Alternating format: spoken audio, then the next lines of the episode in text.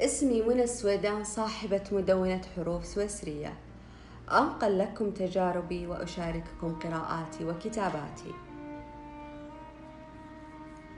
كانت معجزة القرآن أعظم معجزة في تاريخ الإنسانية.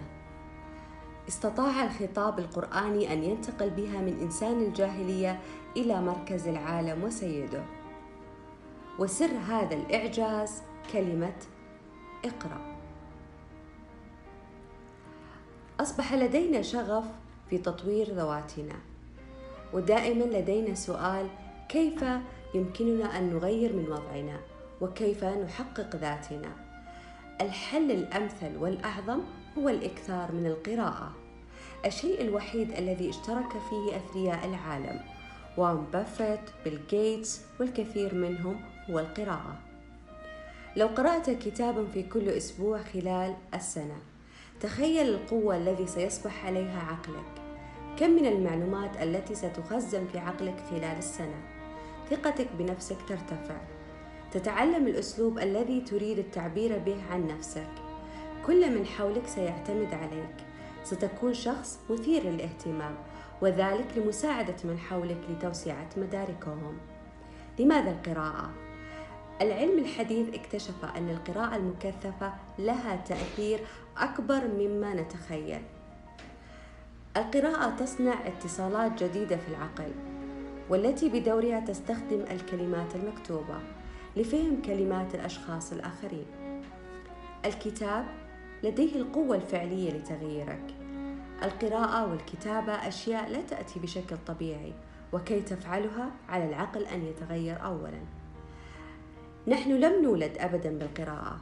ولدنا بالتحدث والرؤية والشم والسمع. ما على العقل البشري أن يفعله هو أن يعيد تنظيم الجزء الوجودي له. اذا الجزء من العقل البشري الذي تطور من أجل التحدث بإمكانه أن يتطور من أجل القراءة أو الكتابة. العالم مليء بمليارات الكلمات في اللوحات والأوراق والصحف والمجلات والإنترنت. كيف للعقل يقوم بالقراءة؟ كي نفهم كيف نفعل الأشياء الجديدة التي نفعلها بشكل مستمر علينا أن نعرف شيئين رئيسين حول العقل.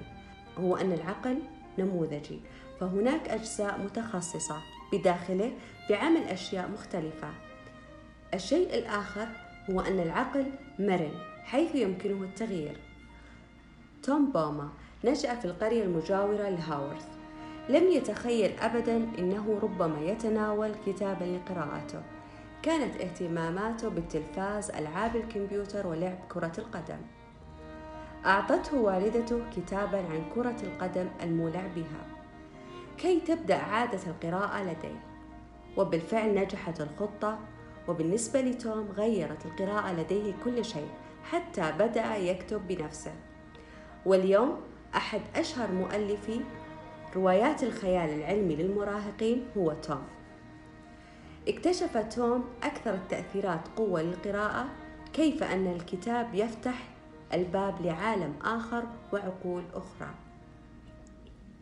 وأيضا لدينا بنجامين كارسون الذي مر بظروف قاسية وبسبب تلك الظروف كان عنيف وعصبي المزاج كان لقبه بين زملائه وأساتذته في الفصل بالغبي.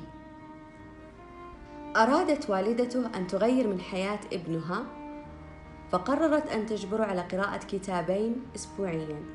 أملا في رفع معدل ذكائه نجحت هذه الطريقة مع الطفل الذي اتسع عقله وازداد معدل ذكائه مع الوقت حتى أصبح حاليا أشهر طبيب جراح في العالم. وأخيرا وراء كل كتاب فكرة ووراء كل فكرة خطوة للأمام. بيت بلا كتب جسد بلا روح. عندما تصبح المكتبة ضرورية لدينا كالطاولة والكرسي والمطبخ عندها يمكن القول بأننا أصبحنا قوما متحضرين. اقرأ لتجيد قراءة نفسك. وفي الختام لتعود أمة اقرأ لتقرأ.